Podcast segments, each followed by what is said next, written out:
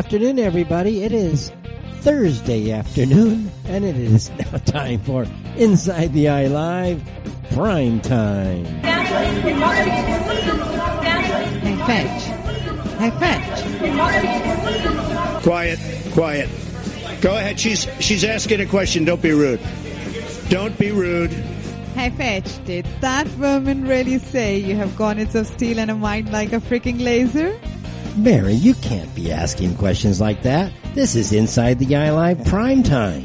Why not? Aren't we broadcasting from the Middle East?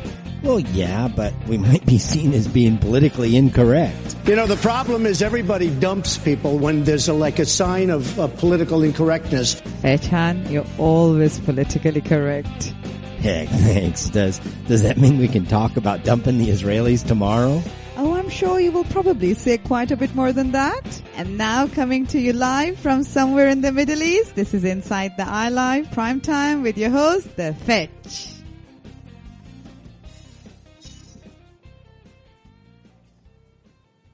Okay, thank you very much for that, Mary from Riyadh, the capital of Saudi Arabia. This is indeed the Fetch, and you are listening to Inside the Eye Live prime time. Today's date is Thursday, October the 3rd, 2019, and a good Thursday afternoon, early evening to all of you listening in the United States and Canada, and a good late evening to early Friday morning to all of you listening in European and Asian time zones, and of course, wherever you are listening out there on the World Wide Web or our FM and micro FM broadcasting outlets. May all be well with you and yours. Quite a warm day here in Riyadh as we wait for the temperatures to start heading down as fall starts to bite. Uh, today we saw a high of 105 degrees under largely hazy skies and virtually no breeze to speak of. We're currently sitting at 85 degrees at just after 1 o'clock in the morning, and we will be going down to an overnight low of 80 degrees, which should happen sometime in the hour before sunrise. Uh, winds remain relatively calm though at around 6 miles per hour and those are coming out of the southwest. So it's kind of a nice night if you want to get out and about. Certainly, I would like to get out and about, but I am here behind the microphone, and that's okay for me. Anyways, we just want to say, obviously, good Thursday. You know, good Thursday to all of you. It's the end of my work week here. I had quite a busy work week, and I'm looking forward to a little bit of R and R. And uh, what can I say? Heading into the weekend for me, man, it's going to be quite a good thing. Now, for those of you out in the United States, according to uh, the National Weather Service, you know, the states itself, the United States itself has got quite a unique weather pattern that has formed. It seems like the mid-Atlantic, Atlantic states down to the southwest has been just scorching under 90, 95, 98 degree weather with lots of records either being threatened to come down or have already come down as this, these numbers start to come in through today. And schools, of course, are being shut uh, somewhere, I think, in Ohio something like that. They actually closed. Yeah, Columbus, Ohio actually closed uh, some of their schools because of the hot air. And then you go like on a diagonal and the Midwest to the mountain states uh, just got clobbered by this giant snowstorm. So that's kind of cool. And uh, so quite a unique weather. They've already got some snow. Skiing should start pretty soon, guys, in the Rockies. How do you like that? That's kind of cool what is this 2019 right? Is it i think 2020 when february comes around we're going to have the winter olympics. I used to love the olympics but uh, we don't have enough diversity in the olympics you know? I, I just can't get into it. I mean after all i mean it's not fair that you know countries like nigeria and somalia and Niger for that fact, or the Democratic Republic of Congo, really aren't able to field any quality teams. I mean, we just need more diversity. We need more of our bright young American, European kids to make their way down into these African countries and really start to diversify these Winter Olympic programs of these sub-Saharan African and Sahara African nations so that the, the Olympics will really truly be a diversified effort.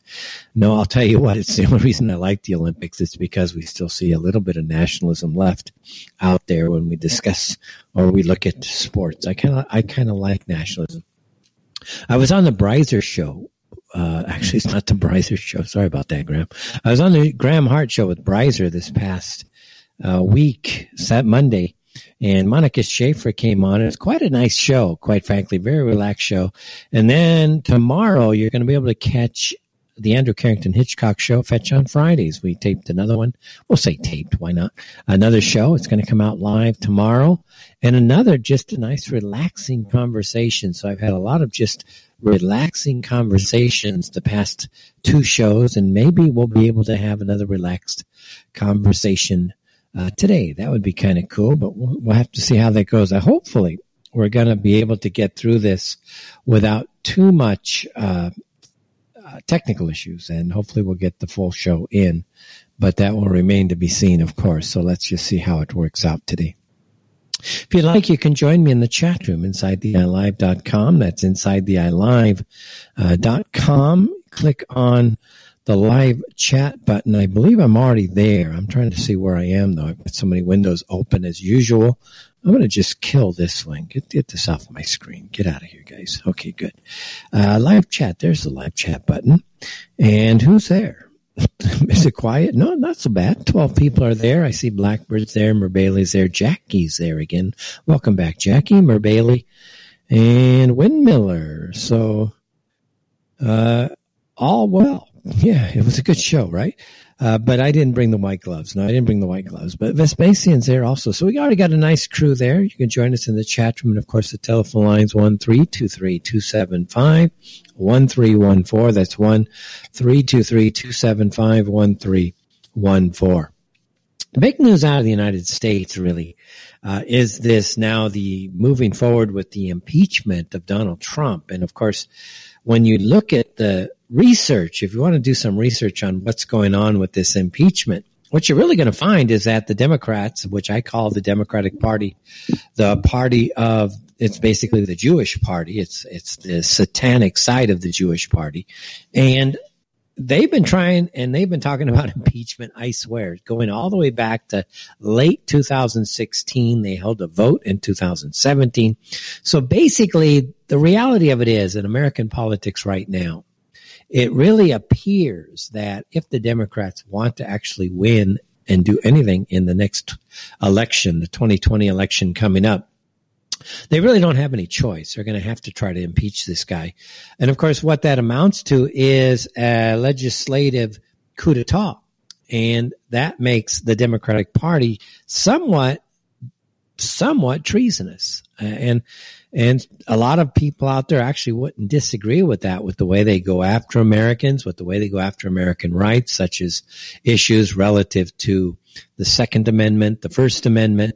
It seems that essentially the Democratic Party, which is to us is essentially the Jewish party, the party of diversity, because everybody is welcome except for European Americans. The Democratic Party really does represent an enemy of European America.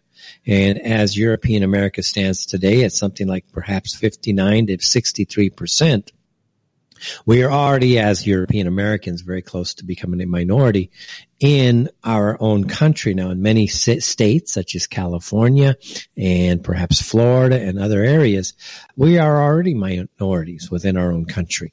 And of course, when Jews passed the Immigration Act of 2000, 1965, uh, uh, they promised the American people, which was then a European nation, that this particular act would not upset the demographics of the United States. So what has happened here is we were defrauded by Jewish elites. We were defrauded by Jewish politicians. We were defrauded by the Jewish controlled media essentially the Jewish people then, when we start to expand this into a social network, has been defrauding America since they came to America. So then who really then becomes enemies of the American people? Is it Tlaib? This, I, will tell you what, I saw some hearings with Tlaib today, just trying to prepare a little bit for the show today. And this Tlaib, T-L-A-I-B, this Palestinian woman, from uh, Detroit or somewhere up there in Michigan. She is just a brain dead moron. I swear. She is just, she's like Ocasio Cortez on steroids on some cases. It's like this woman is absolutely insanely stupid. And I'll tell you what, we cannot as a nation afford to be ruled over by a very stupid, idiotic elite. And that's really what we have when we look at the various governmental agencies. It is an absolutely insanely stupid group of people up there at the top. And why in the heck are we being allowed?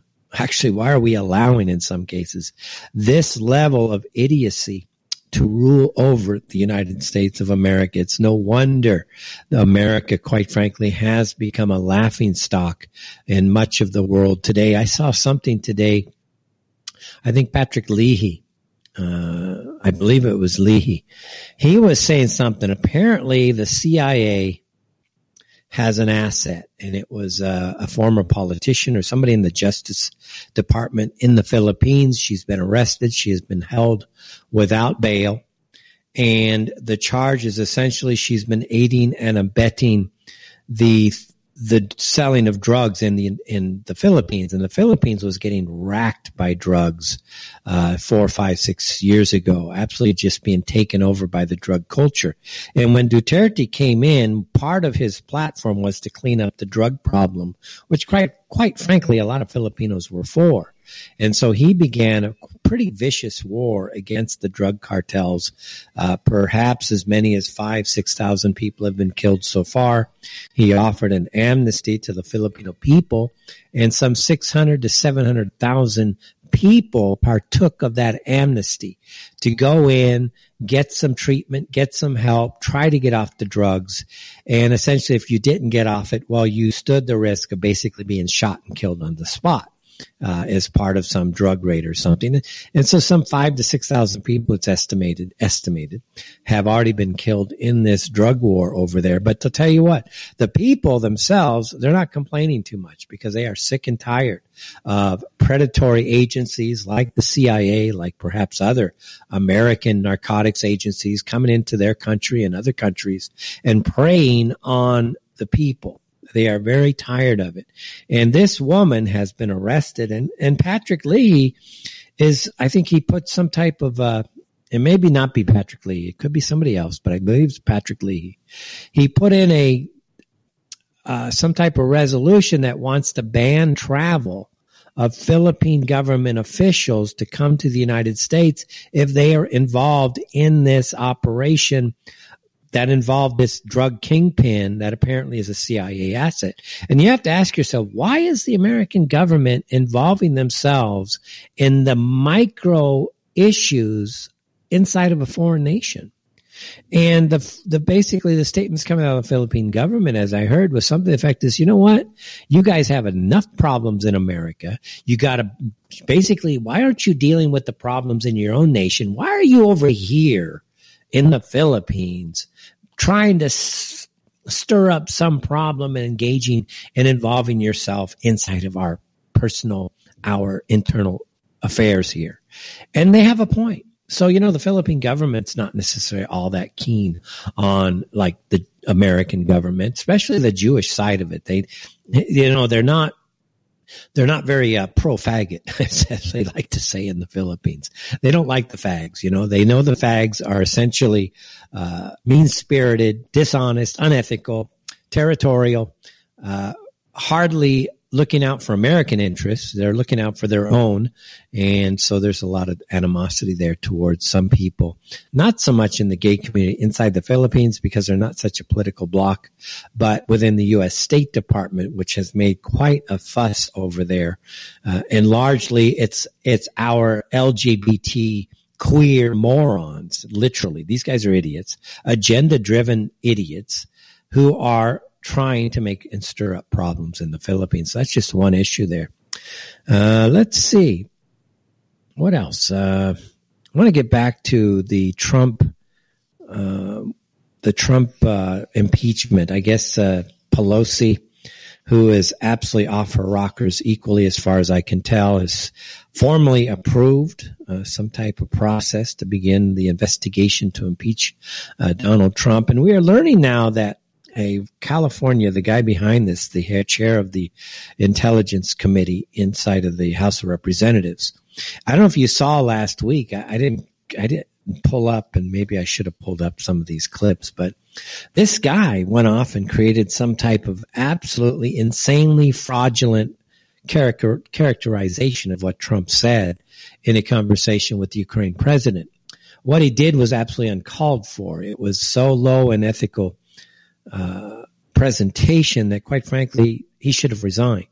Uh, as far as I'm concerned. You do not play this hoax on the American people and then pretend you're some 15 year old, 20 year old troll like a, you know, like a giggling moron, you know, like the weave type of character out there. And then you pretend, oh no, it's just satire when you get your butt caught which is what would happen in the troll world. As soon as you catch these guys, oh, it's just satire. Oh, go screw yourself, you real moron, because it's not satire. It's really not. You're intending to deceive us. And then when we catch you in the deceit, you want to fall back on this idea of, oh, it's just satire. It's no, it's not. You, you lied to our faces. You basically got caught. You're a complete freaking jackass and you should get out of our faces. But no, you want to usually push the envelope even further. That's the nature of this unethical, amoral culture that has come to dominate not just the quote unquote the troll world, but the media and politics itself. Now imagine you're sitting up there, as Schiff did last week, making a insane characterization of what Trump actually said. You're actually misleading the American public. And now we're learning just today, just today that California Representative Adam Schiff, who is of course leading this impeachment case against Trump, also met with the quote unquote the whistleblower before the report even became public. So there's collusion now going on between Adam Schiff, which we now should assume if Schiff is involved, who's the head of the Intelligence Committee, that Pelosi is involved, and the entire Democratic leadership is involved. And if the entire Democratic leadership is involved, do you think that they're going to be pulling all of these strings if they're Jewish backers who basically fund all of this insanity? Isn't also involved?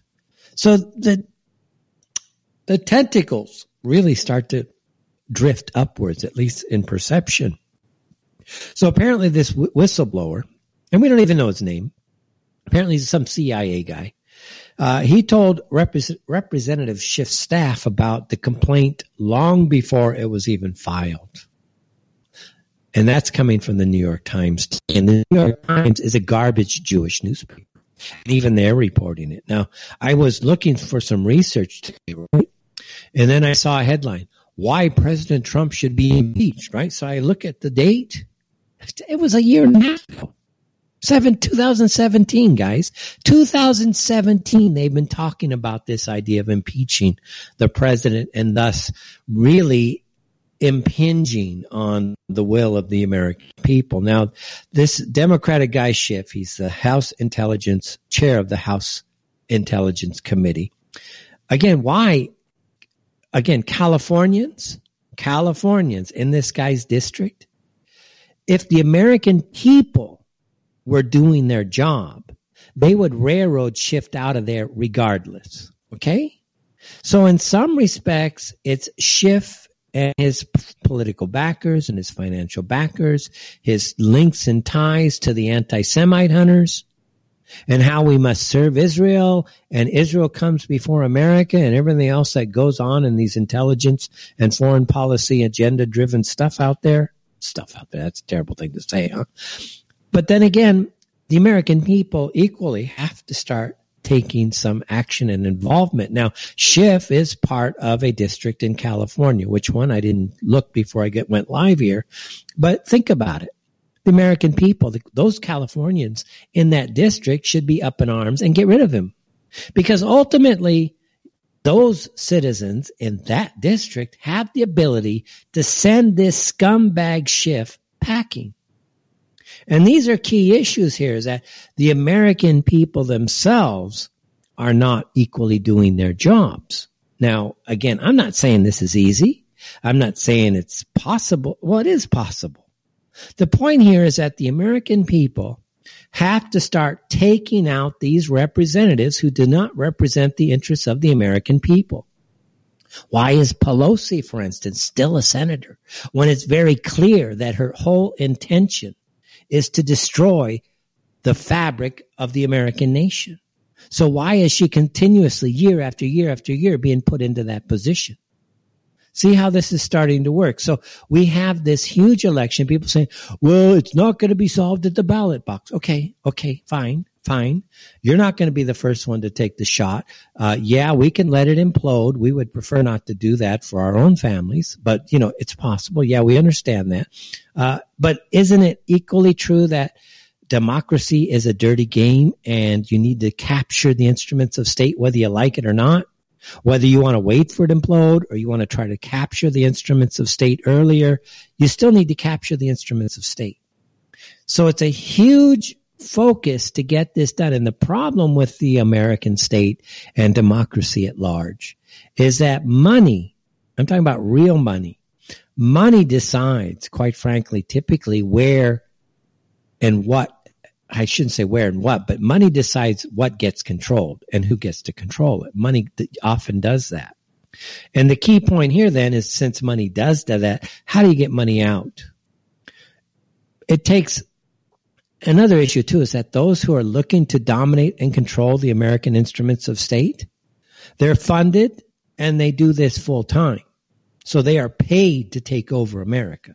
They are paid to destroy the United States. They are paid to take away as many of the freedoms that you have. These people are paid to do what they do while you go and you work your job, you take care of your family, you do what you have to do, but you're not getting paid to ensure that you are able to have a sensible, honest, and ethical government. That's the reality of what's going on here.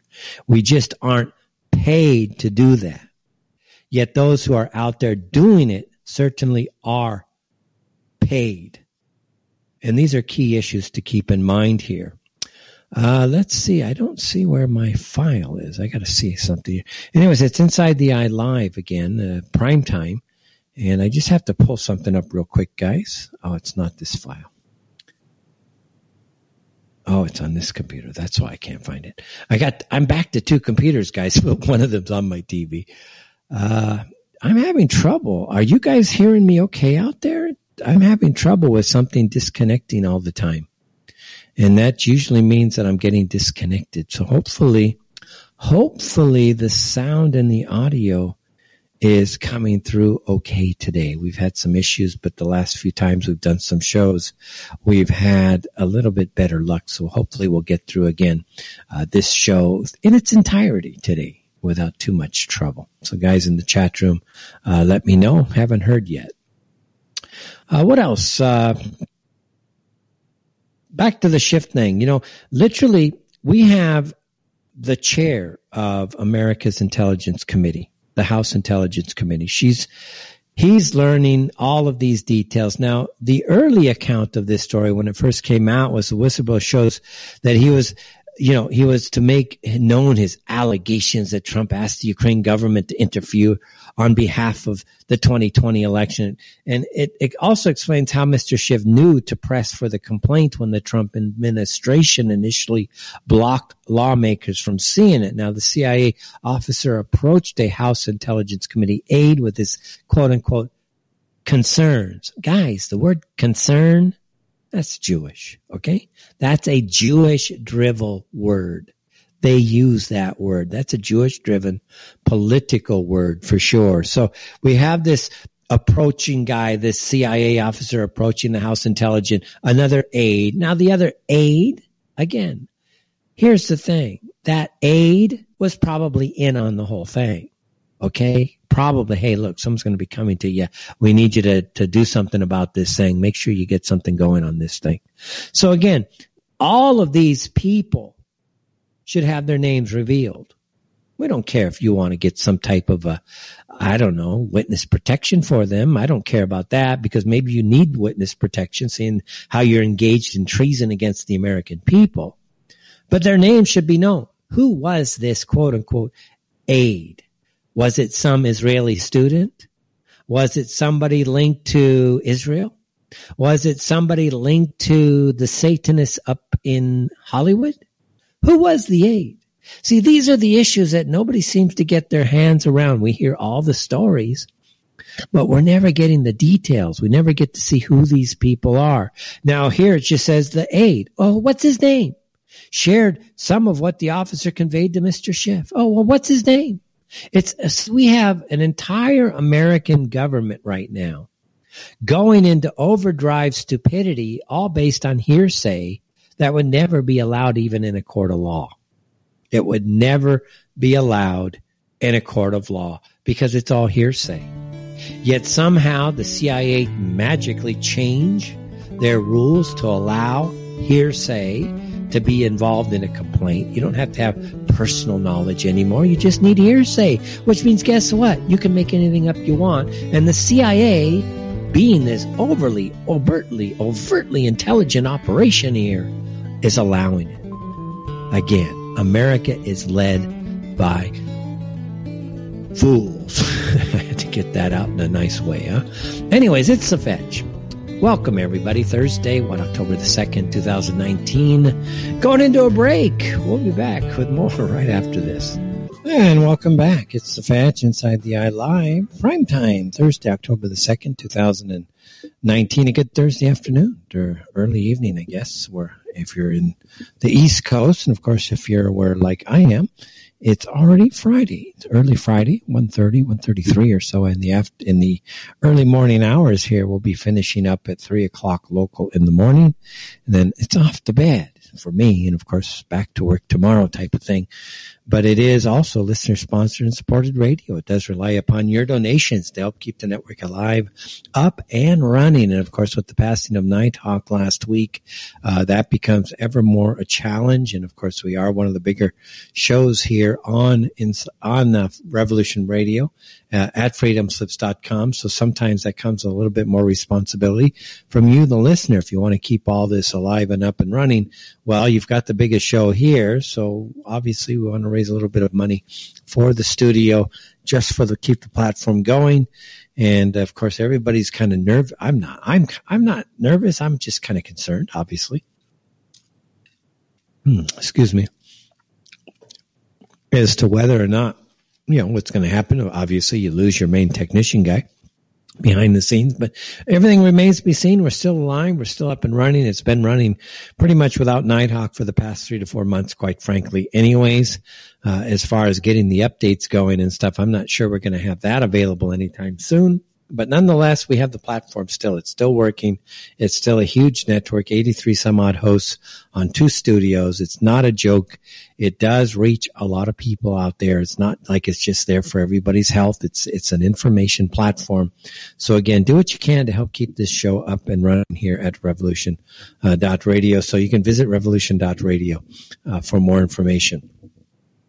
Uh, this is uh, time for the ITEL Cat Report, but before I get into that, I just want to say that the the uh, I'll tell you what. Let me just I guess get into it. That might be better. Let me just try to get my mouse working properly, and let's see if I can get this thing going here.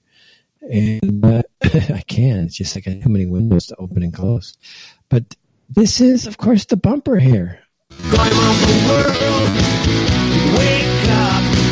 Going around the world, wake up, get up train, the first stop. What do you think? I should add a lady co-host to this? It's nice if you've got someone you can bounce on. Be careful to use lady co-host.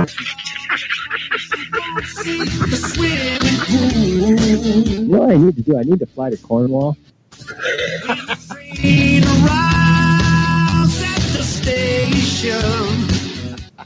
like, yeah, send fetching at the bog.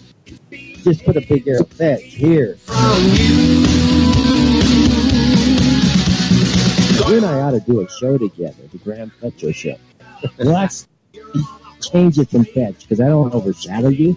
So if I go to Petro, it's like, who's Petro? Wake up, get off the Oaks train, the Oaks train. The next stop is reading a diary.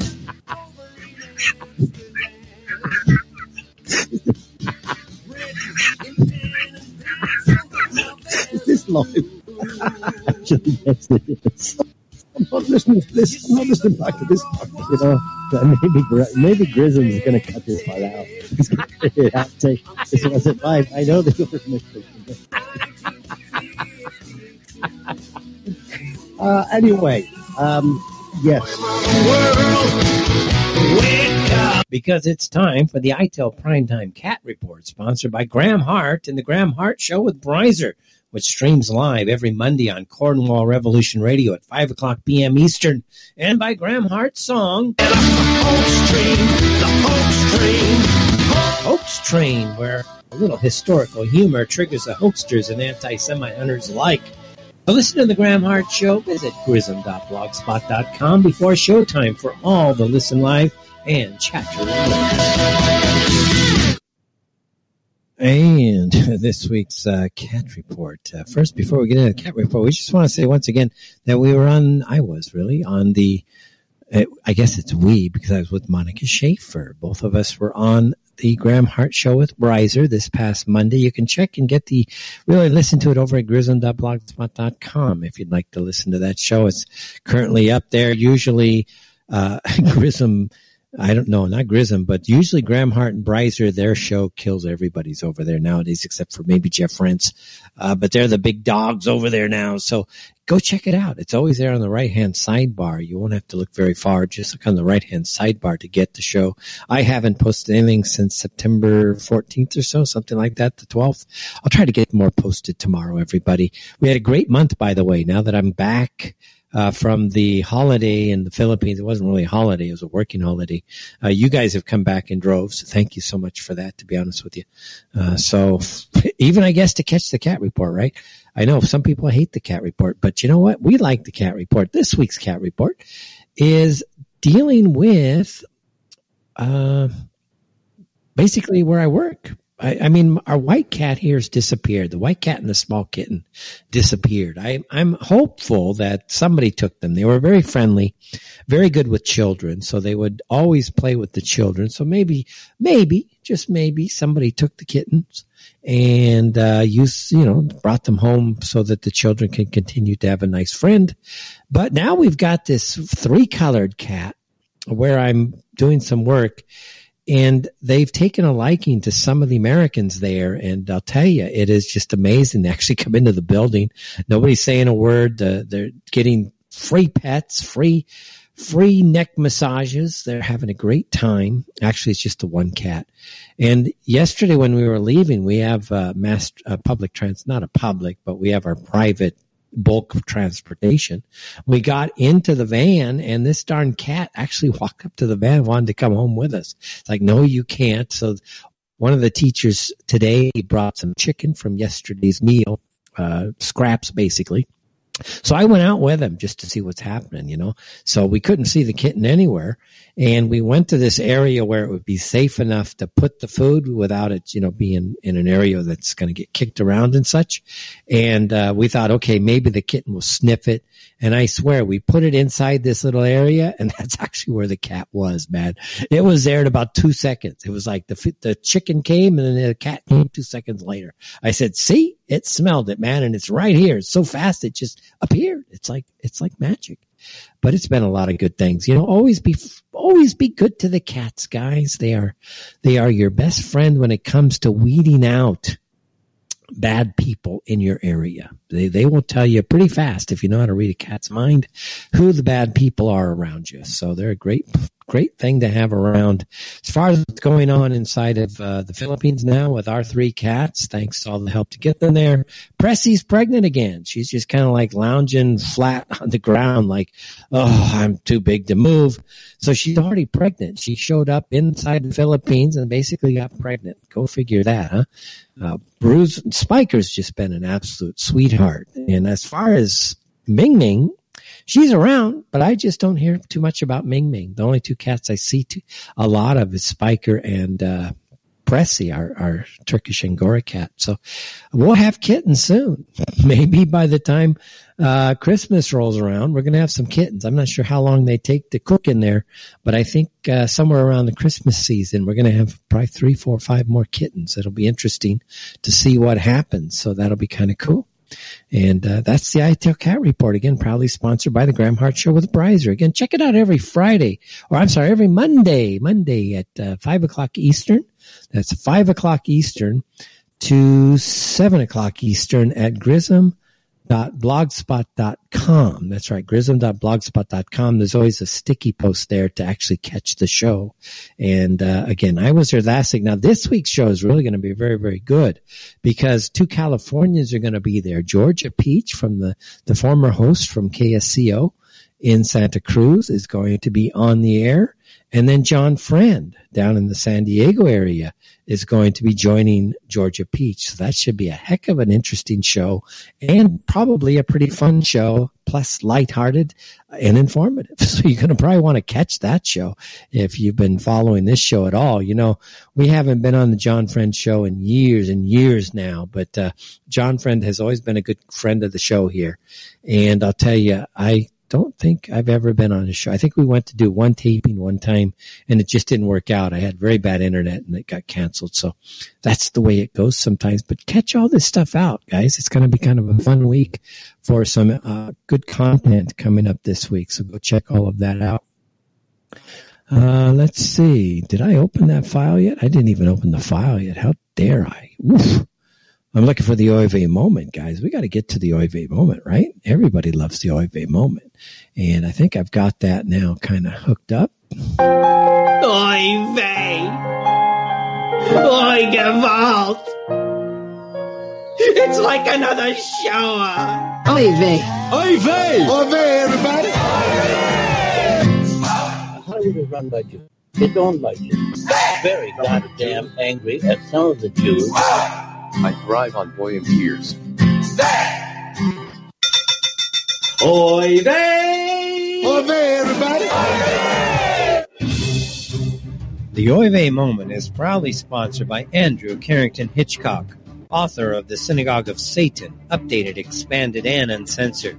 The Synagogue of Satan, updated, expanded, and uncensored, features a rapturous 144,000 words that is replete with additional articles never before seen in print.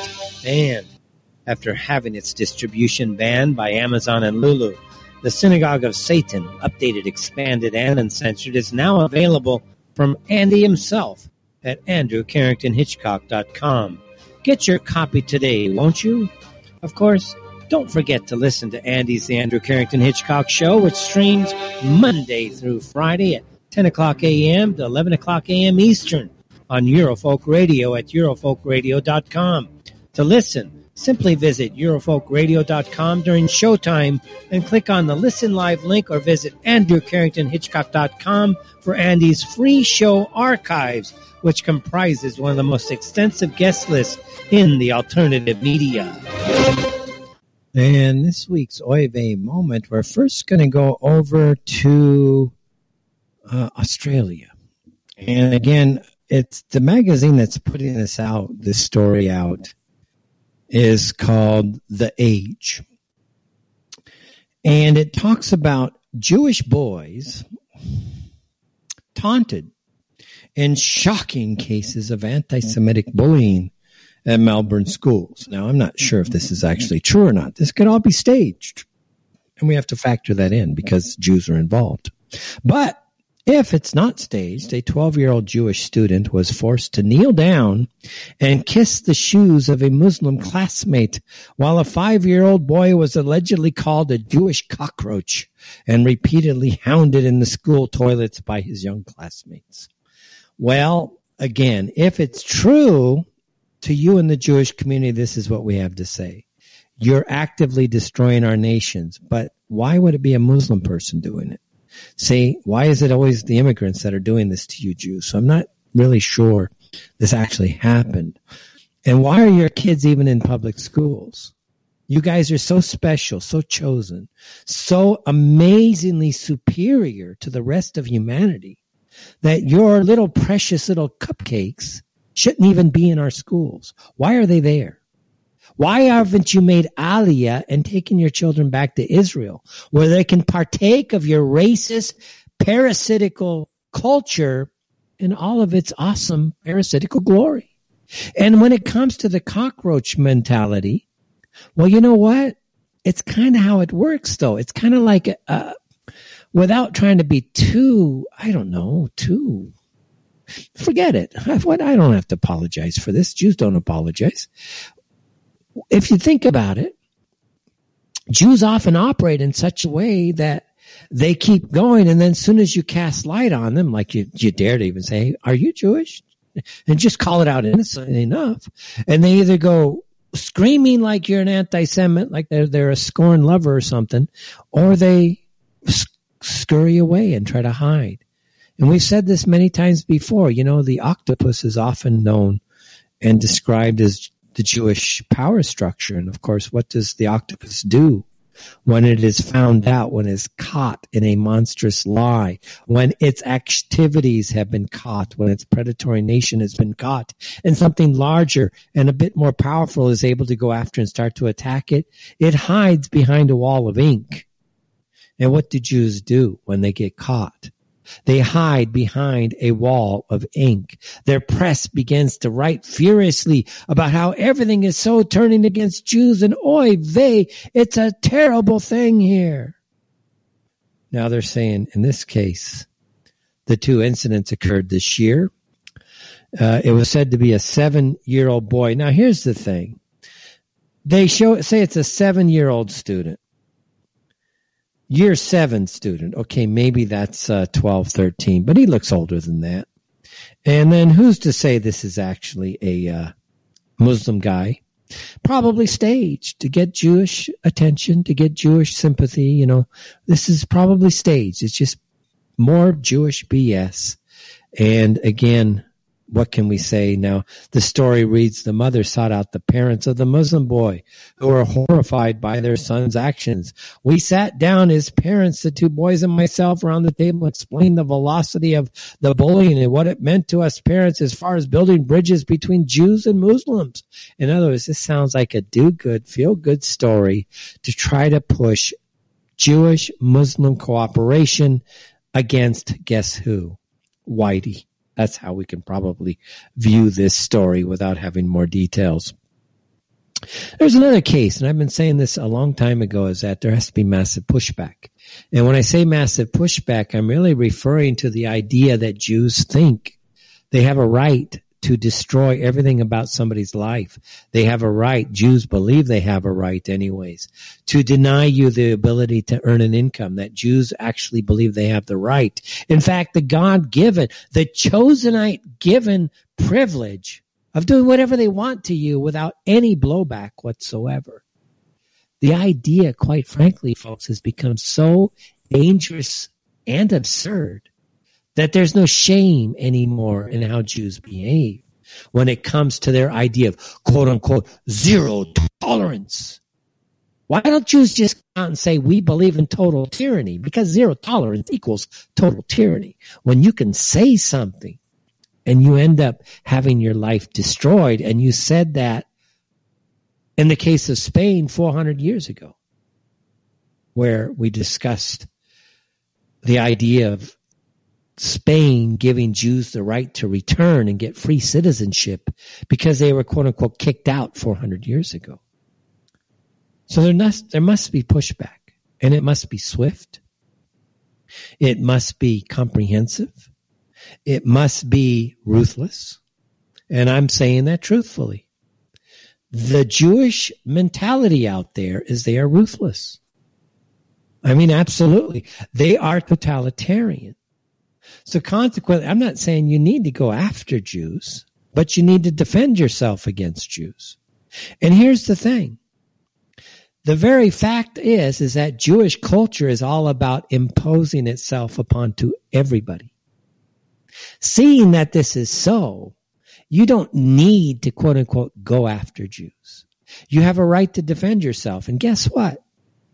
It's impossible. It is impossible that Jews will not grant you that right to defend yourself. Because their entire society is about them imposing their sick morality onto you, which you have a right to defend yourself against. Jews have this idea that they are going to impose their logic upon you. Hey, isn't it great that we got transgenders teaching your children right now? And who knows, half of these people are actually looking to predate on your children. Hey, you have a right to defend yourself. So it's not going to take you long to engage in a way that you're defending yourself.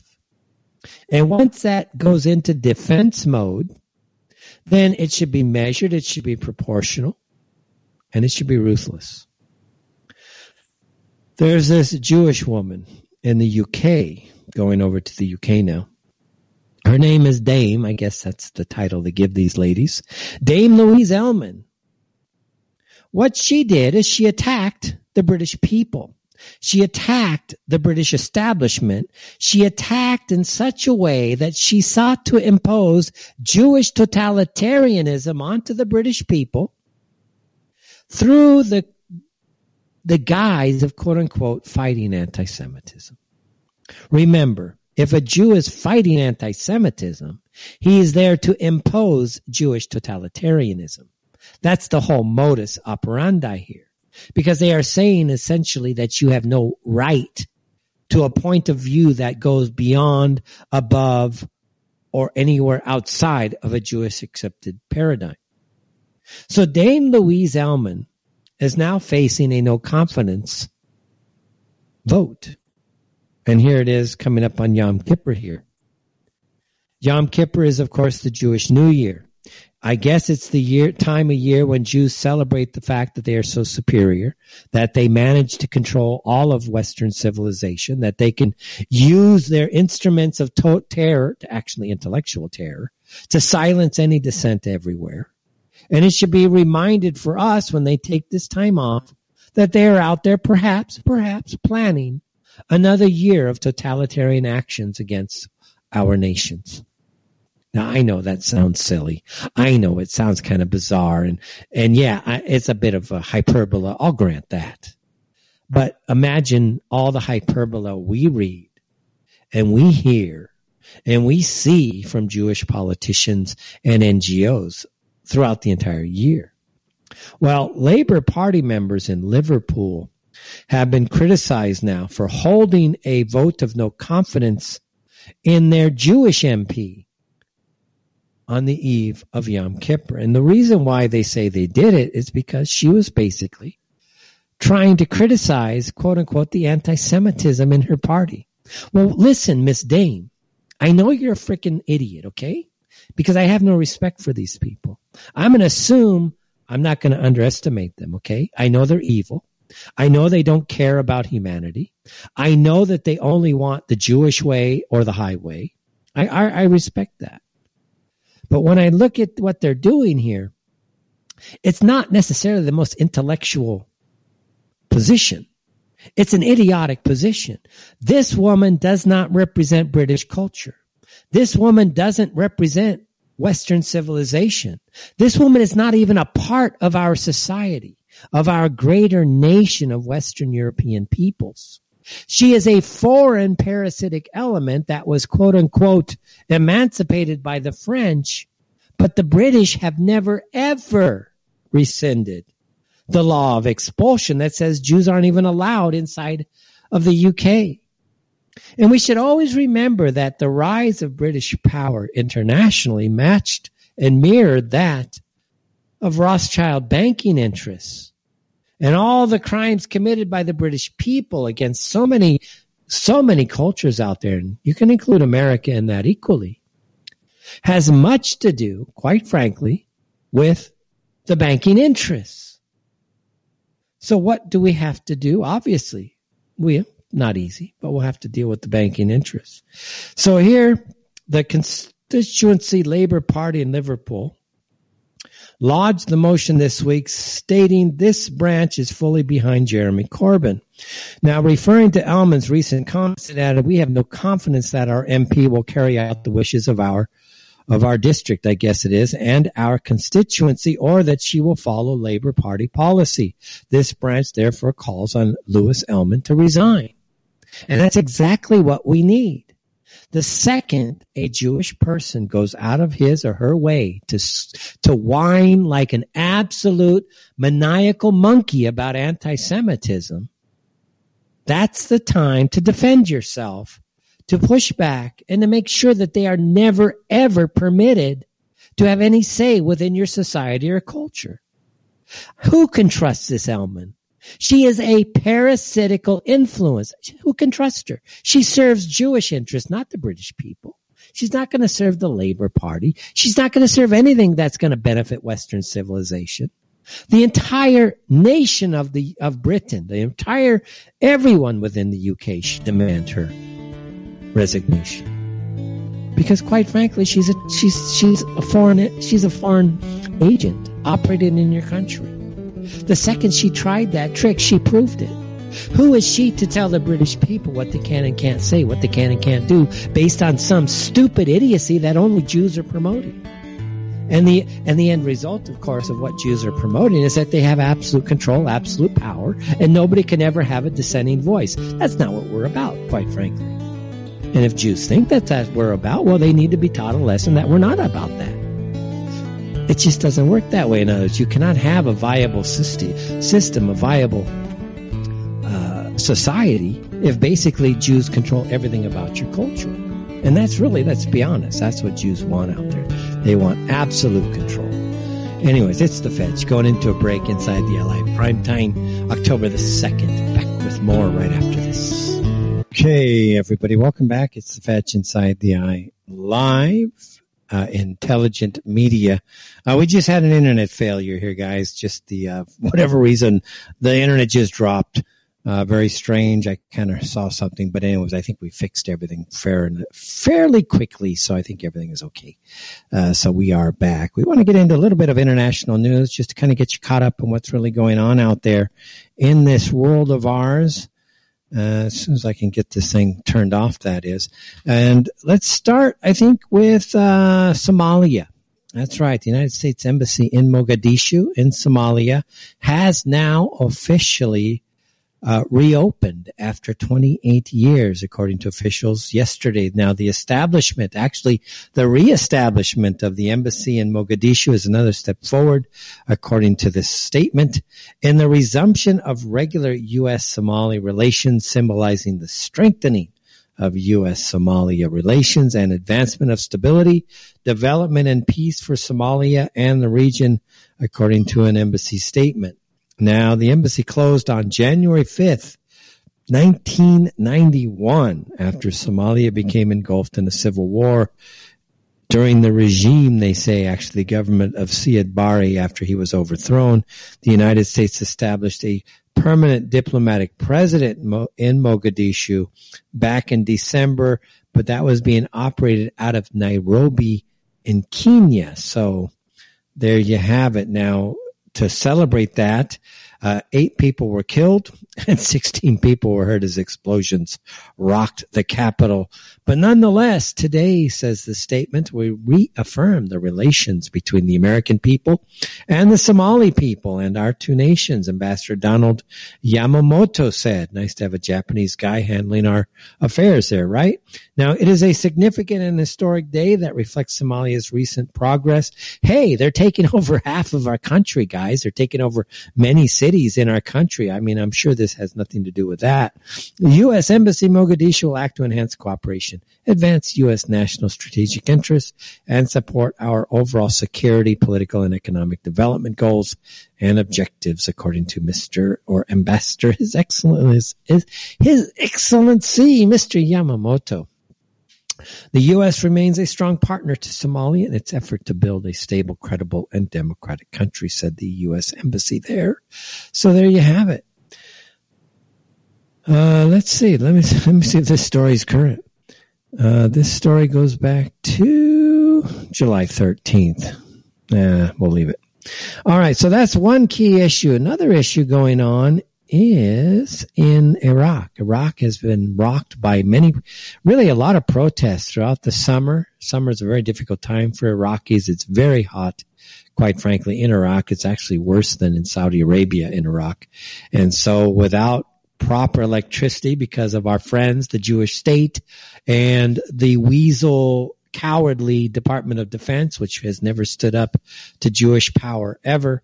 Uh, they went and blew the country to pieces. And of course, when you blow the country to pieces, destroy all of that great infrastructure, uh, they haven't really had power since going back to the 2001 war or 2003 war, uh, where George Bush essentially created a massive war crime against the Iraqi people.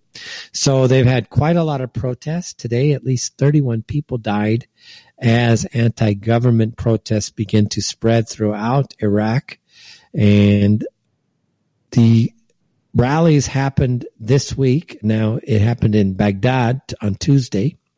Most of that by youth wanting jobs, improved services such as mainly electricity and water, and an end to endemic corruption. And yes, corruption is endemic within Iraq. And talking to my people there, and I've had great relations with people in Iraq for many years. Not, not as, it's going to dissipate, guys. I'm no longer a part of that society. Uh, but they said the corruption came with the Americans. When the Americans came, they brought the corruption with them. And that just shows you just how these wars for Israel really uh, start to pan out. Uh, they're based on corruption. They're based on lies. And when these things get going, they become nothing but a honeypot for people to steal money from various treasuries, the Iraqi treasury, American treasury, whatever other treasuries out there involved. And so here we've had endemic corruption for years and years and years in Iraq.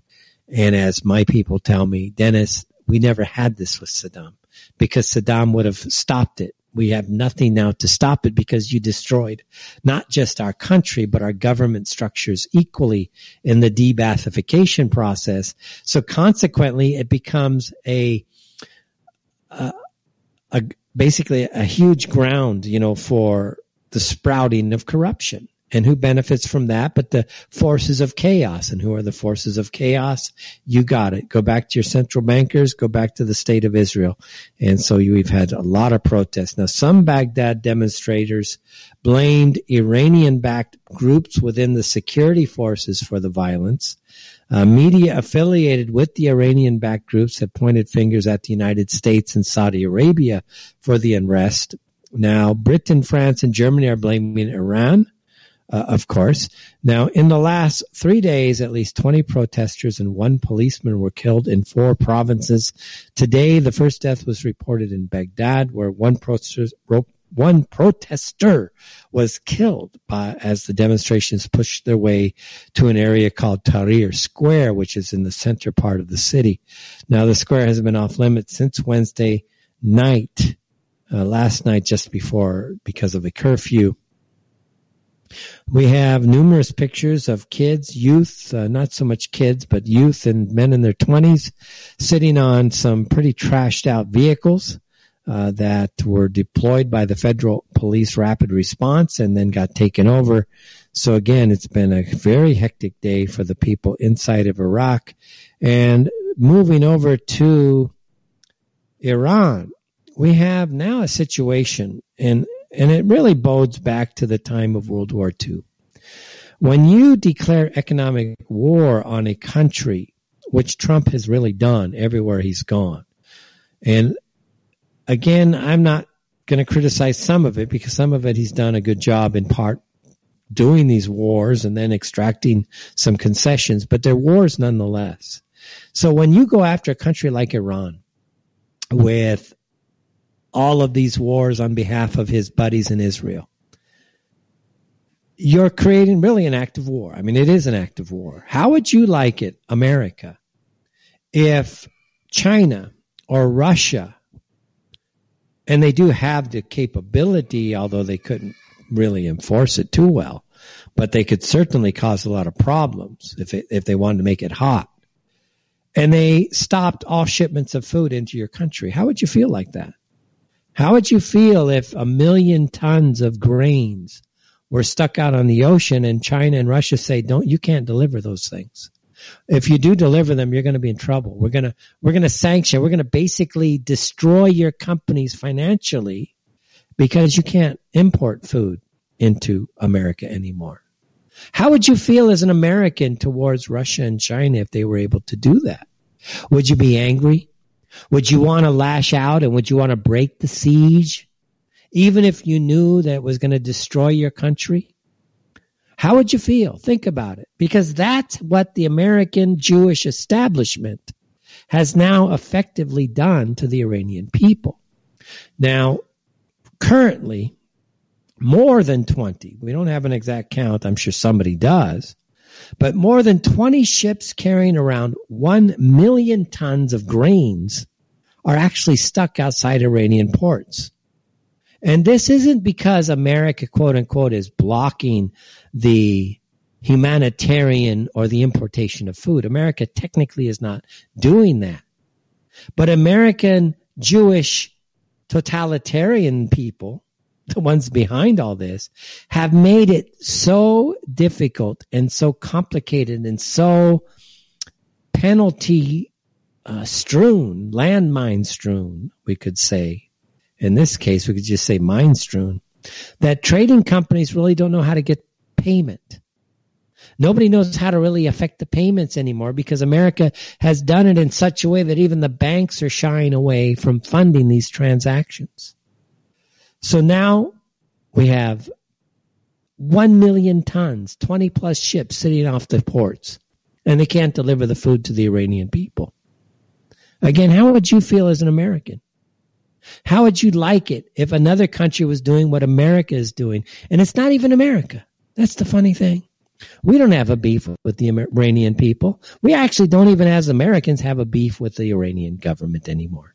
It's long since passed. Most of the kids nowadays probably don't even remember the takeover of the Iranian embassy in 1980. They wouldn't have a clue as to the reasons why it happened.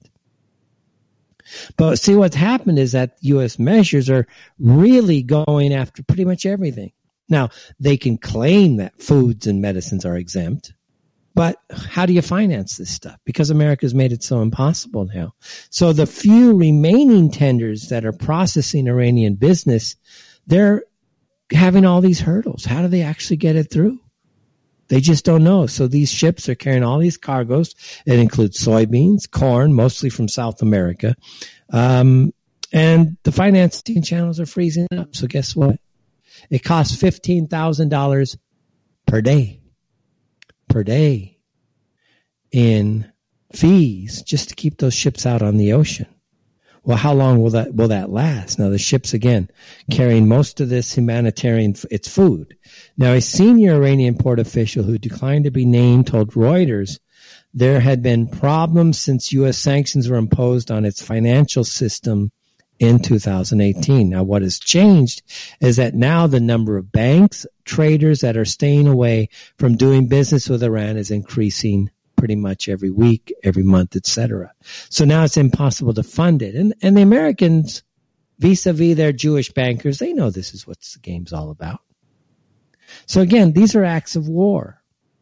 And when you create an act of war, do you expect if you are under these types of siege, sieges, these types of sanctions, what would you do as an American company, country, as an American people? Would you project power overseas to try to break the siege? Would you try to hit the soft underbelly of those who were part of this siege? Or would you just sit there meekly and mild and say, oh, woe is us? The Russians and the Chinese aren't going to allow food anymore and we can't grow enough food for ourselves and half of our population doesn't want to work anyways. Oh, woe is us. Or would you want to do something about it? Well, that's what Trump is doing relative to Iran. And so, of course, that's a huge problem. Uh, let's see. Moving to, see if this thing's going to work here. No, that ain't going to work. Let's go to Hong Kong. Hong Kong is also under a huge problem. You know, President Trump, Donald Trump has suggested without prompting that China should investigate, they say, this is the way it's being written by CNN, should investigate Joe Biden and his son. Well, actually, they should, guys. They really, really, really should. This isn't even a, a, mystery. In fact, we should be supporting this. The Chinese should want to know why the heck a billion and a half of their dollars disappeared into a the son of a vice president of the United States. Uh, obviously, we should know about that. We should know why, and so should the Chinese. Uh, quite frankly, uh, everybody should know why. Uh, let me see if I, this clip will work. I think this is uh, Eric. I think, I think it's Eric Trump talking to Laura Ingraham about Joe Biden and his son. And uh, Might help if you cue these things up, right? Yeah, Joe Biden. This is Eric Trump again, folks. And then you have the Ukraine, the fifty thousand dollars a month. He didn't speak the language. He didn't know anything about the industry he was in. He didn't have any discernible duties, and he's getting paid fifty thousand dollars a month. And then he gets a billion five from China. Laura, it's it's insane. And by the way, and the entire media turns a blind eye. Where are they camping outside his house? They'd be camping outside mine. You better believe you'd have everybody in the media camping outside my apartment. And you know what? He's nowhere to be found, and they're not even trying. And that's really the that's really true, guys. I've been an expat for how many years now? How long have you known me? Basically, you've known me if you've been following the show, and the entire time I've been an expat. Folks, nobody gives you fifty thousand dollars for nothing. They're not going to give you fifty thousand for nothing, and you're sure as heck is not going to get a billion and a half for nothing. Something smells. Something's very dirty here, and of course, what it is, we don't know exactly. We really don't know exactly what went on, but $50,000 to basically do nothing to the son of a vice president of the United States, that sounds like a pay for play scheme to me. And I think we should know about that. The American people should know and the Ukrainians should know why $50,000 of their money was floating out of the country every month. And the Chinese equally. The Chinese should absolutely know why their government paid off $1.5 billion to Biden. What was the deal? Again, we need transparency here. What happened? And I've read the transcripts, by the way, a little. I've read not all of it, but a percentage of it with Trump. It's not a big deal, folks. I've been inside meetings. I honestly have been inside meetings or telephone calls with advisors to presidents, including the Ukraine. Personally, personally, guys, this is going back 10, 12 years. I'm not going to say anything detailed. But it goes back 10, 12 years, and I've actually sat in on phone calls where we're discussing issues about the Ukraine. 2005, 2006, 2004. I've been in these meetings. I've arranged travel for stuff like this. I, I again, nobody gives $50,000 for nothing. It doesn't happen. In fact, it is very difficult, quite frankly, to pull this type of money from anywhere. That's not small hmm. chump change. So somebody has a lot of power, a lot of clout to just get this money to this kid who knows absolutely nothing. I, I'm kind of curious. How did he do it? Because I have no clue. How did he do it? Really, I have no idea. It sounds corrupt. It sounds dirty. And guess what? It probably is. But somehow the media inside of America, which is Jewish controlled, is ignoring it. Why is the Jewish media ignoring this? Again, what is up with the Jewish media that wants to just ignore a billion and a half dollar uh, payment to Biden's son? Uh, hi, Frank. Welcome to Inside the Eye Live Primetime. Hey, Dennis. Um, yeah, your your uh, audio was a little strained in the very beginning, but I could still understand it. But uh, cleared up. It's all good. Uh, the story about um, uh, Joe Biden's son, you know, I, I forget, I lost track of it, but it's been out there for a long time. I remember a lot of people did a lot of work uncovering all this years ago. So, I mean, again, the media is complicit. They're guilty. Uh, they're totally fraudulent. And I think uh, if we were able, ever able to turn this around, we should do to all the key people in the media, even the talking heads, uh, all the way up to the owners.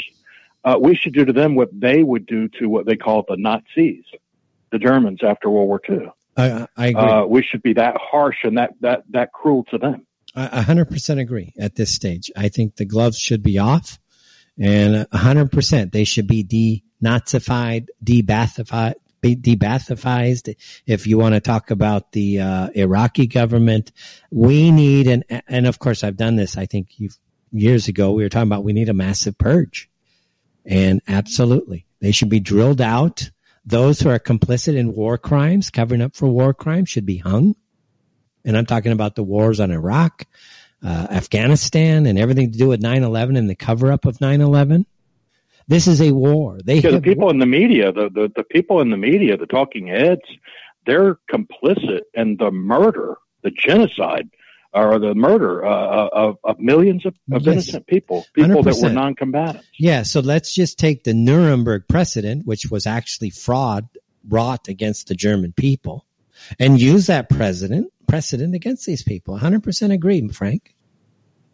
I, I would not. I don't Just like to- to see it, but at the same time, they don't have a qualm about something that will cause the deaths of tens of thousands, hundreds of thousands of people. They don't have a qualm, so they're a danger to the human family.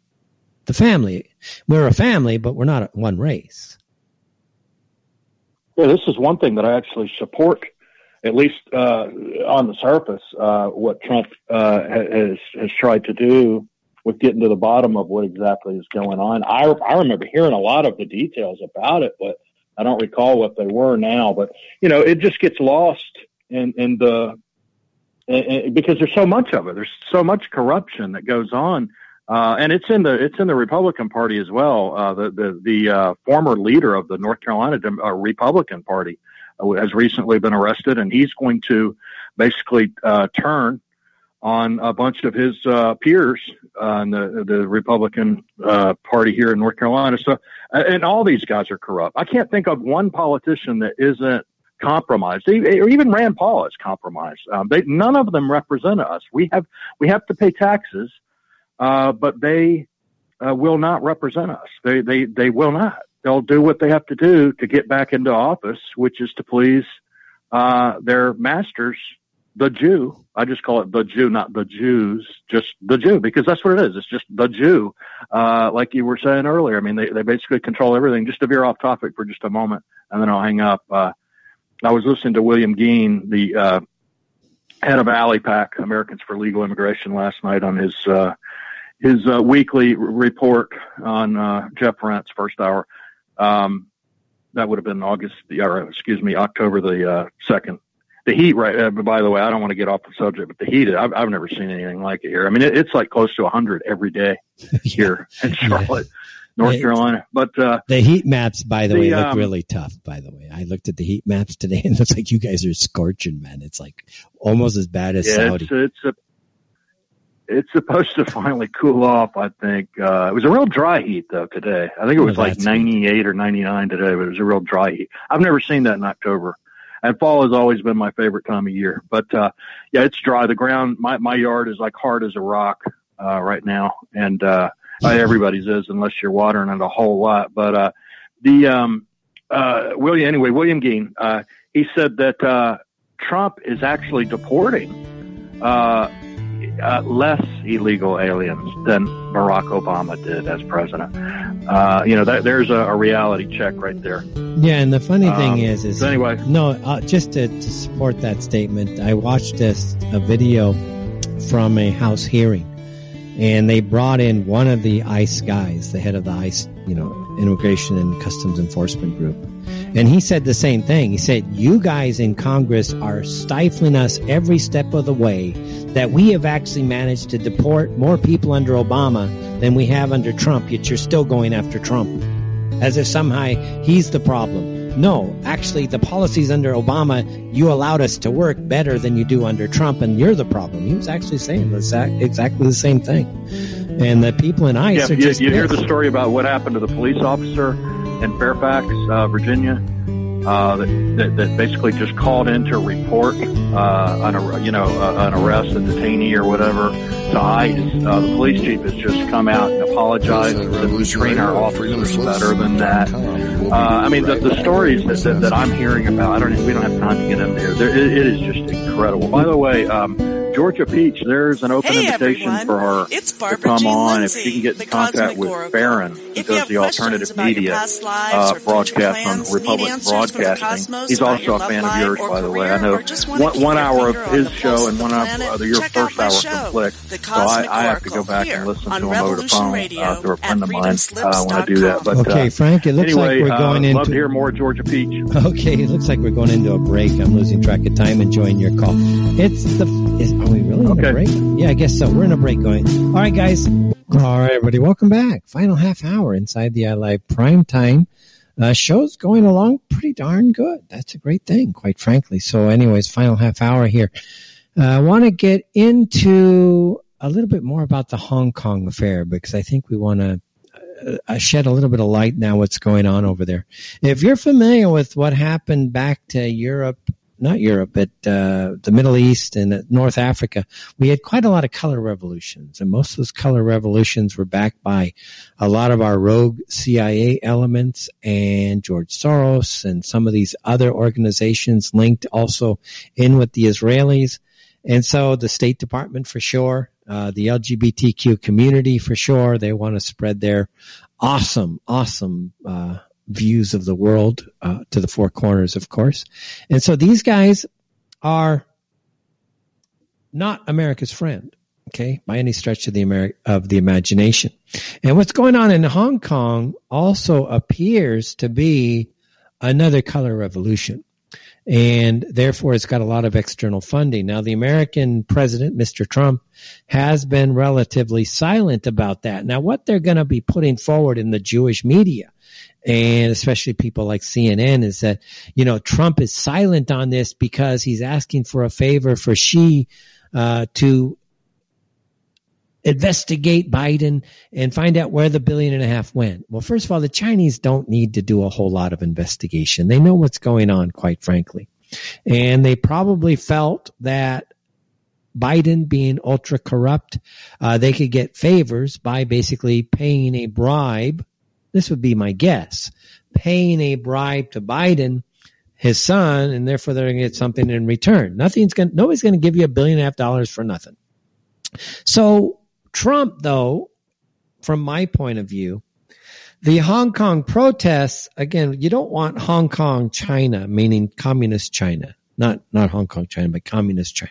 You don't want it being overtaken by the Chinese government. It has a two country, two, one country, two systems policy in place. In fact, you can actually go to Hong Kong without a visa but then if you're going to transit to, let's say, Shenzhen in this, in the eastern part, western part of Hong Kong, you would then need a visa to go inside there. I've transit. I've done that journey. I've gone to Hong Kong, found it a fabulously uh, ordered place. And so that's all well and good.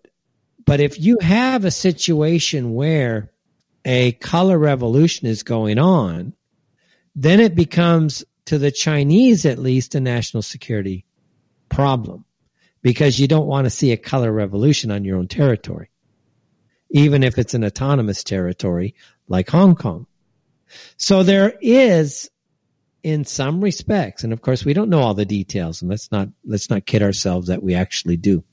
There is some possibility that one of the reasons why Trump is silent on this is because this is essentially uh, an internal matter, or it's it's his enemies equally, the Soros Hillary crime families working a color revolution in Hong Kong to try to take over Hong Kong. Again, it doesn't take much. The way the U.S. government has traditionally done these types of takeovers and the CIA is they just look for something to kick off a media storm to get people actively and emotionally involved in the protests in the hopes that it will ramp up into violence and therefore become unsalvageable for both the authorities and the protesters. And that's kind of what's going on here inside of Hong Kong. Today, we had something to the effect of five live fire bullets being shot. Five. One of them was into the chest of a protester. He was taken by first responders and he's obviously in the hospital now. Whether he's actually died or not, nobody really knows. But this idea where China wanted to essentially create something that was a uh, extradition treaty, where Hong Kong would extradite its people in certain political cases or otherwise to China to be tried in China courts. Now, if you're a Hong Kong person Nobody would follow that. Nobody wants that. That would be like us in America saying, hey, you know what? Uh, if you're an anti-Semite and we can charge you with that, then we're going to try you in Israeli courts. You can be, since we're basically a colony of Israel anyways, the Israelis now say, no, we want to extradite every anti-Semite, every Nazi to Israel, and we will try them in our courts in Israel. That's kind of the same concept that's going on in Hong Kong here. Now, obviously, that would never be acceptable. We're not going to sit there and, of course, Americans are so docile, they just might, quite frankly, allow this to go down. But you would hope not. And apparently, Trump did raise this Biden issue with with uh, President Xi in June. And apparently that is call is being called housed on a highly secure server. And again, that's something that CNN is reporting. So take it as you will, so to speak. Now, Newt Gingrich is also speaking about this, and he's talking about the first shot fired at the protesters in Hong Kong came on the 70th anniversary of the People's Republic of China. Shows the true nature of the ruling Chinese Communist Party. But I would hold back my fire and say, hey, what really is going on here? Is this a color revolution? Is this an attempt by rogue CIA slash George Soros open society type of organizations to take away Hong Kong from China? In other words, is there some ulterior force going on here through which and under which the Chinese government inside Beijing sees this as, a national security issue? In other words, are the globalists trying to wrestle Hong Kong away from China, just as what happened in Crimea, where the Russians were able to wrest away Crimea from the Ukraine. So all of these factors, in my opinion, anyways, you should start to factor in because it's nothing is as as uh, clear, quite frankly, as it appears in the media.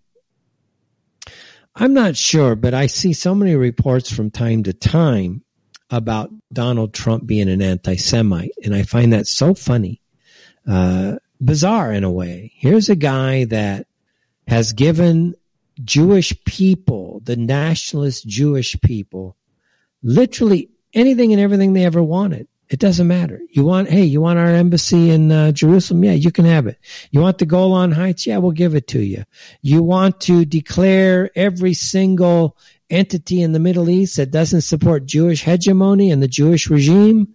Uh, we'll give it to you. We'll declare them terrorists. And, and if you want to do business with Palestine, uh, we'll lock you up in jail because you're working with terrorists. Whatever you want. Jews, just tell us, man, I'm Donald Trump. I'll give you anything, please. I, I'm your best buddy. So that's kind of what he's been doing. And they still call him an anti-Semite. All right. Calling from, not exactly sure where, but a long time, kind of like a guy that's been around and this former guest on the show, LB Bork. LB, how you doing? You there? I I am here. How you doing? Are you there? He seems to have. Actually, you're still on. I think he dropped his mic or something. Mr. Bork, you're still on the line. There you are. I, I am. You. There you are. Sorry about okay. that. This, this stupid Skype, every time I turn it off or whatever, it defaults back to my speaker system from my headphones. It uh, annoys the heck out of me. It does me too. That's why I check it before every single show now. Yes, I am very sorry. No worries. How you doing, man? I Long time we talk. Uh, uh, probably like years. Yeah, we've talked before. Yeah. Four years, maybe. Talk to you again. Equally, you have to get you back. Wow. People have been requesting you and a few others in your space, so you have to probably come back soon. So what's on yeah, your mind? First of all, thanks for listening. I had no idea. I had no idea you were listening. So thanks for listening. And uh, I just started. Oh, yeah. are you binge listening to other people? Other people on the station. I've been kind of uh, just in the background for a while. So okay this next year I'm going to hit it hard because I think time's really, really running out. Heard you talking about Trump and what's going on. I believe he's just uh, part of the show. Possibly. He seems to be playing his part very well, though. Yeah. Especially yeah, oh, today. Yeah. I mean, he was really uh, pissed off and animated today. And it's like everyone's trying to make fun of him for his actions. It's like, you know, if I were in his shoes, I'd be pretty pissed too, though. Oh, yeah. I if he's an American, he would be pissed off. But uh, you have to play the game, so it's hard to it's really hard to say what what's going on. Yes, we agree. We consider Trump an enigma. We can't quite figure him out. Right, right, exactly. I, I was really surprised he got in there. I thought for sure the the witch was going to get in. I'll be honest. I would have. I'm. I'm still happier it's him than the witch because the witch would have had us in all Oh, kinds yes. of crap already. So, take it for what it's worth. It was the worst of two evils, if you want, but it's still a heck of a lot better, quite frankly. You know, I, I, I don't even know if Trump's that evil, is he? I, no, I don't think anybody can be to- that evil. compared to uh, the Clinton character. So, LB, what you been up So- to? No, just uh, trying to hang in there. Um, seeing things go more south, no pun intended, because that's where everything went wrong. You know, with uh, America. Now But, you're uh, you did are you the guy because it's a long time since you and I last talked, man. Are you the guy that wrote on the Thirteenth Amendment, No, no, I'm the guy that wrote the Fourteenth, the, the Red Amendment. the Red Amendment, the Fourteenth Amendment? Yes, the the Ah. Thirteenth Amendment is basically uh, they played a, a con or a trick on everyone. They uh, declared involuntary servitude unlawful unless you're convicted of a crime.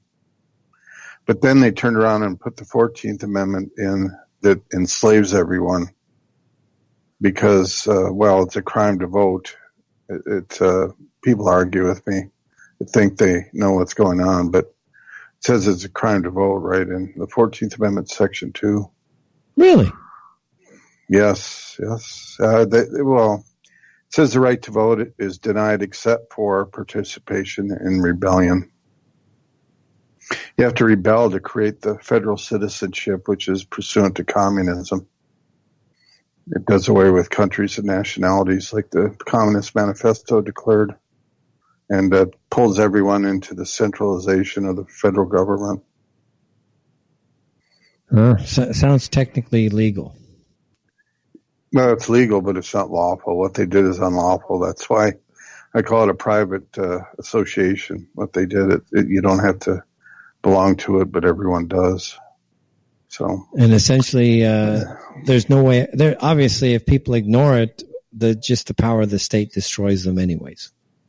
Right, and that's what they've done. Uh, 130 or 50 years plus of it now. So, what's Yep. your what's your Uh, opinion on this on the Trump impeachment? You know, they've been playing this game for literally three years now. The latest No, thing is it's just just a, a monkey court. It's like, what the heck are you guys doing? Yeah. It's a joke. It's a dog and pony show. I, uh, you know, the two parties are two parties with one face. They, it's basically the Marxist, uh, agenda of playing the, uh, middle class against the lower class. Our lower class is kind of big now.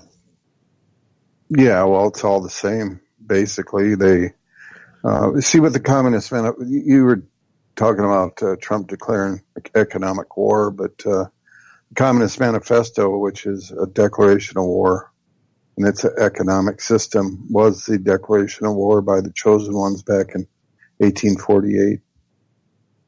And they implemented it here. You know, Marx actually sent uh, Lincoln a, a thank you letter uh, releasing all the slaves into their custody, so to speak. But he didn't say it in those words or anywhere close to it, but that's what they did. And I, I've talked to black people that have have said that uh, they enslaved everyone. They didn't uh, just uh, release us release us from slavery. You know, so that they know, but most Americans don't, and they want to ignore it because of all the propaganda and whatever's transpired over the past 150 years. But uh, the it's my position that the uh, Republican Party is the original Communist Party. Okay.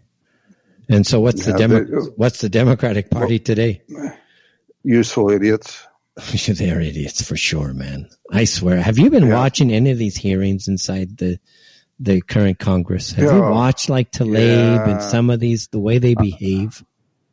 Uh, they're like children, And and, it's, literally. a, it's a show. Uh, It's it's a, it's, it's know- almost a freak show. It's almost like a freak reality show like we would have in the 1980s, you know, on television.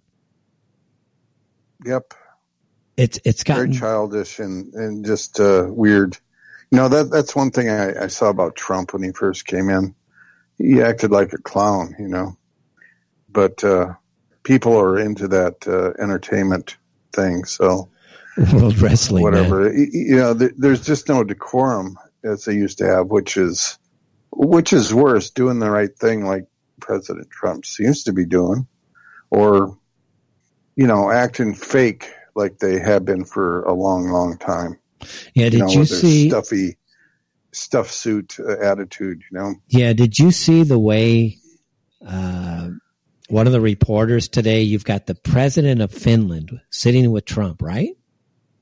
Mm-hmm. And the guy, the reporter, like in a typical seventh grader type of attitude, says, "Did Trump ask you for any favors?" Yeah. I'm like, you know, there's no, I, no, I should say decorum. No, there's no decorum. There's no understanding of protocol among anybody anymore. It's like we have de- really. we've degraded to to a society of literal monkeys. There's no civilized mentality left in these people. I don't think I don't think Well, the press knows how to be civilized. I don't think they understand manners, etiquette, culture. They don't understand anything. These are these are basically barely above the animal stage. Well, you know, they physically are, uh, as a matter of law, call us animals in the U.S. Code under Title 12. I think it's Section 231. They describe uh, the population as animals. Well, that sounds like a That goes, that sounds like that almost a higher order Indian law. alien imposition. You know. well, it is. I, I, I put a, a meme in your chat uh, window on Skype, and basically that's what's going on. The chosen ones uh, think they're running the world. Or they, they are, literally, but uh, yeah, as a matter of law, they are. And uh, they think they're a higher life form. which we of course is like a main theme of this show but you know it's such an anti-semitic show to talk about these things I know. you know we had a great discussion you know one idea is that you know you're not supposed to yell fire in theater right Right? did you know that that that phrase actually came not from somebody yelling fire in a theater but from a US soldier who protested about the draft in World War 1 and then they Hmm. used that analogy as a way to shut that soldier down and say he has no freedom of speech Really? Yes. Well, I, I can believe that. So they actually used it. So we're like saying, okay, fine. If that's really the case, I mean, if that's really, really the case, and there is a fire in the theater, and you scream, hey, there's a fire in the theater, because there really is, and in this case, Jews really do run everything. Well, we're, since all the other mechanisms of warning haven't worked, then obviously us yelling fire in a theater is a valid thing to be doing. And Jews are saying, no, you don't have the right to tell people about the fire in the theater. You're supposed to leave the fire going till everybody's trapped and burned alive. And that Yeah, seems to so- be what the laws that Jews are constructing are all about. Yes. You got it down. Just uh, little details that uh, I could fill in, you know. Well, I'll tell you what, we should probably because, have that because discussion. I study law, so Yeah, we should probably have that discussion just so I can raise my intellectual level to that of where I can actually talk. We see it perfectly, but we just don't have the legalese to right. discuss it. yeah, everyone does see it. Uh, the, the problem is everyone ha- hates the law, or is very afraid of it, and that's their Achilles heel. No, I studied law. I used to love it.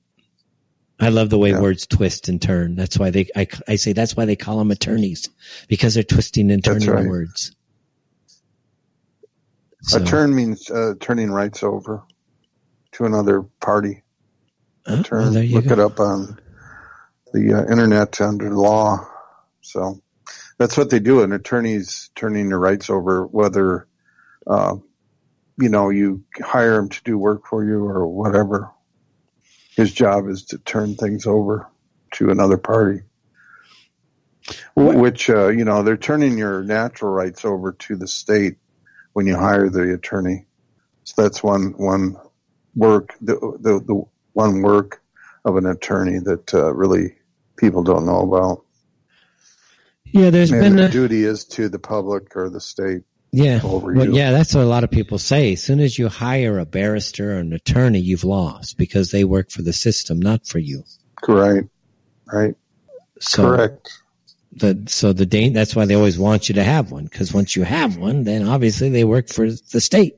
So now, no matter what, you're going to lose. They can craft whatever they need to let you lose and drive their system further with case law, et cetera. Have you been following the debate on anti-Semitism in the UK and see how they're actually trying to now nullify free speech? No, I haven't. Oh, No. big stories going on there with how they're trying to set precedent to stop any and all discussion of Jewish power.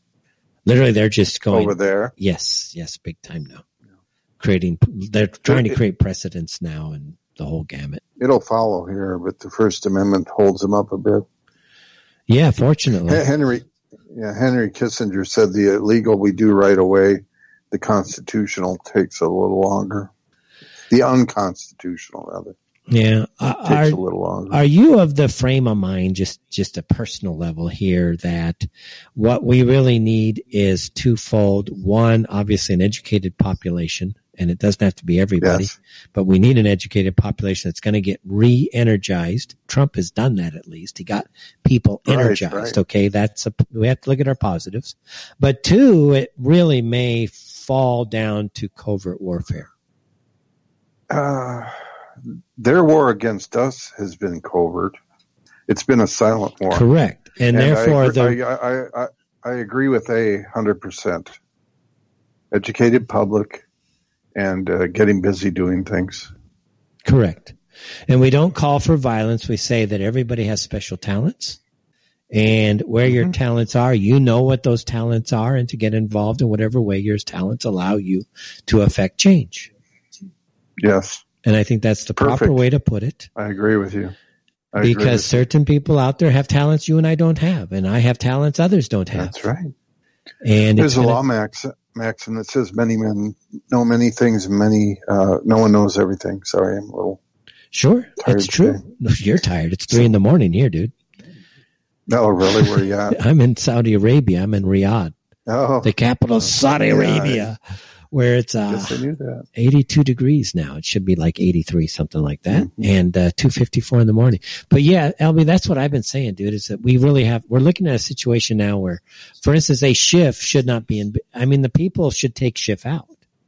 He's clearly a Oh, yeah. problem to the American nation, and it's really up to the people of his district to have him removed. That's their job. That's their job in this great play of a Republican style democracy. They have to remove him.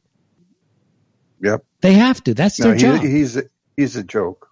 He, he's a clown, Yeah, real clown. literally. I mean, and, and he's not even very smart. And then, but our point here is that if uh, why is like Pelosi still running California? That too. You know, so the It- it- American people need to take these people out. And of course, in my opinion, the Democrats have been very good at rigging elections for quite some time.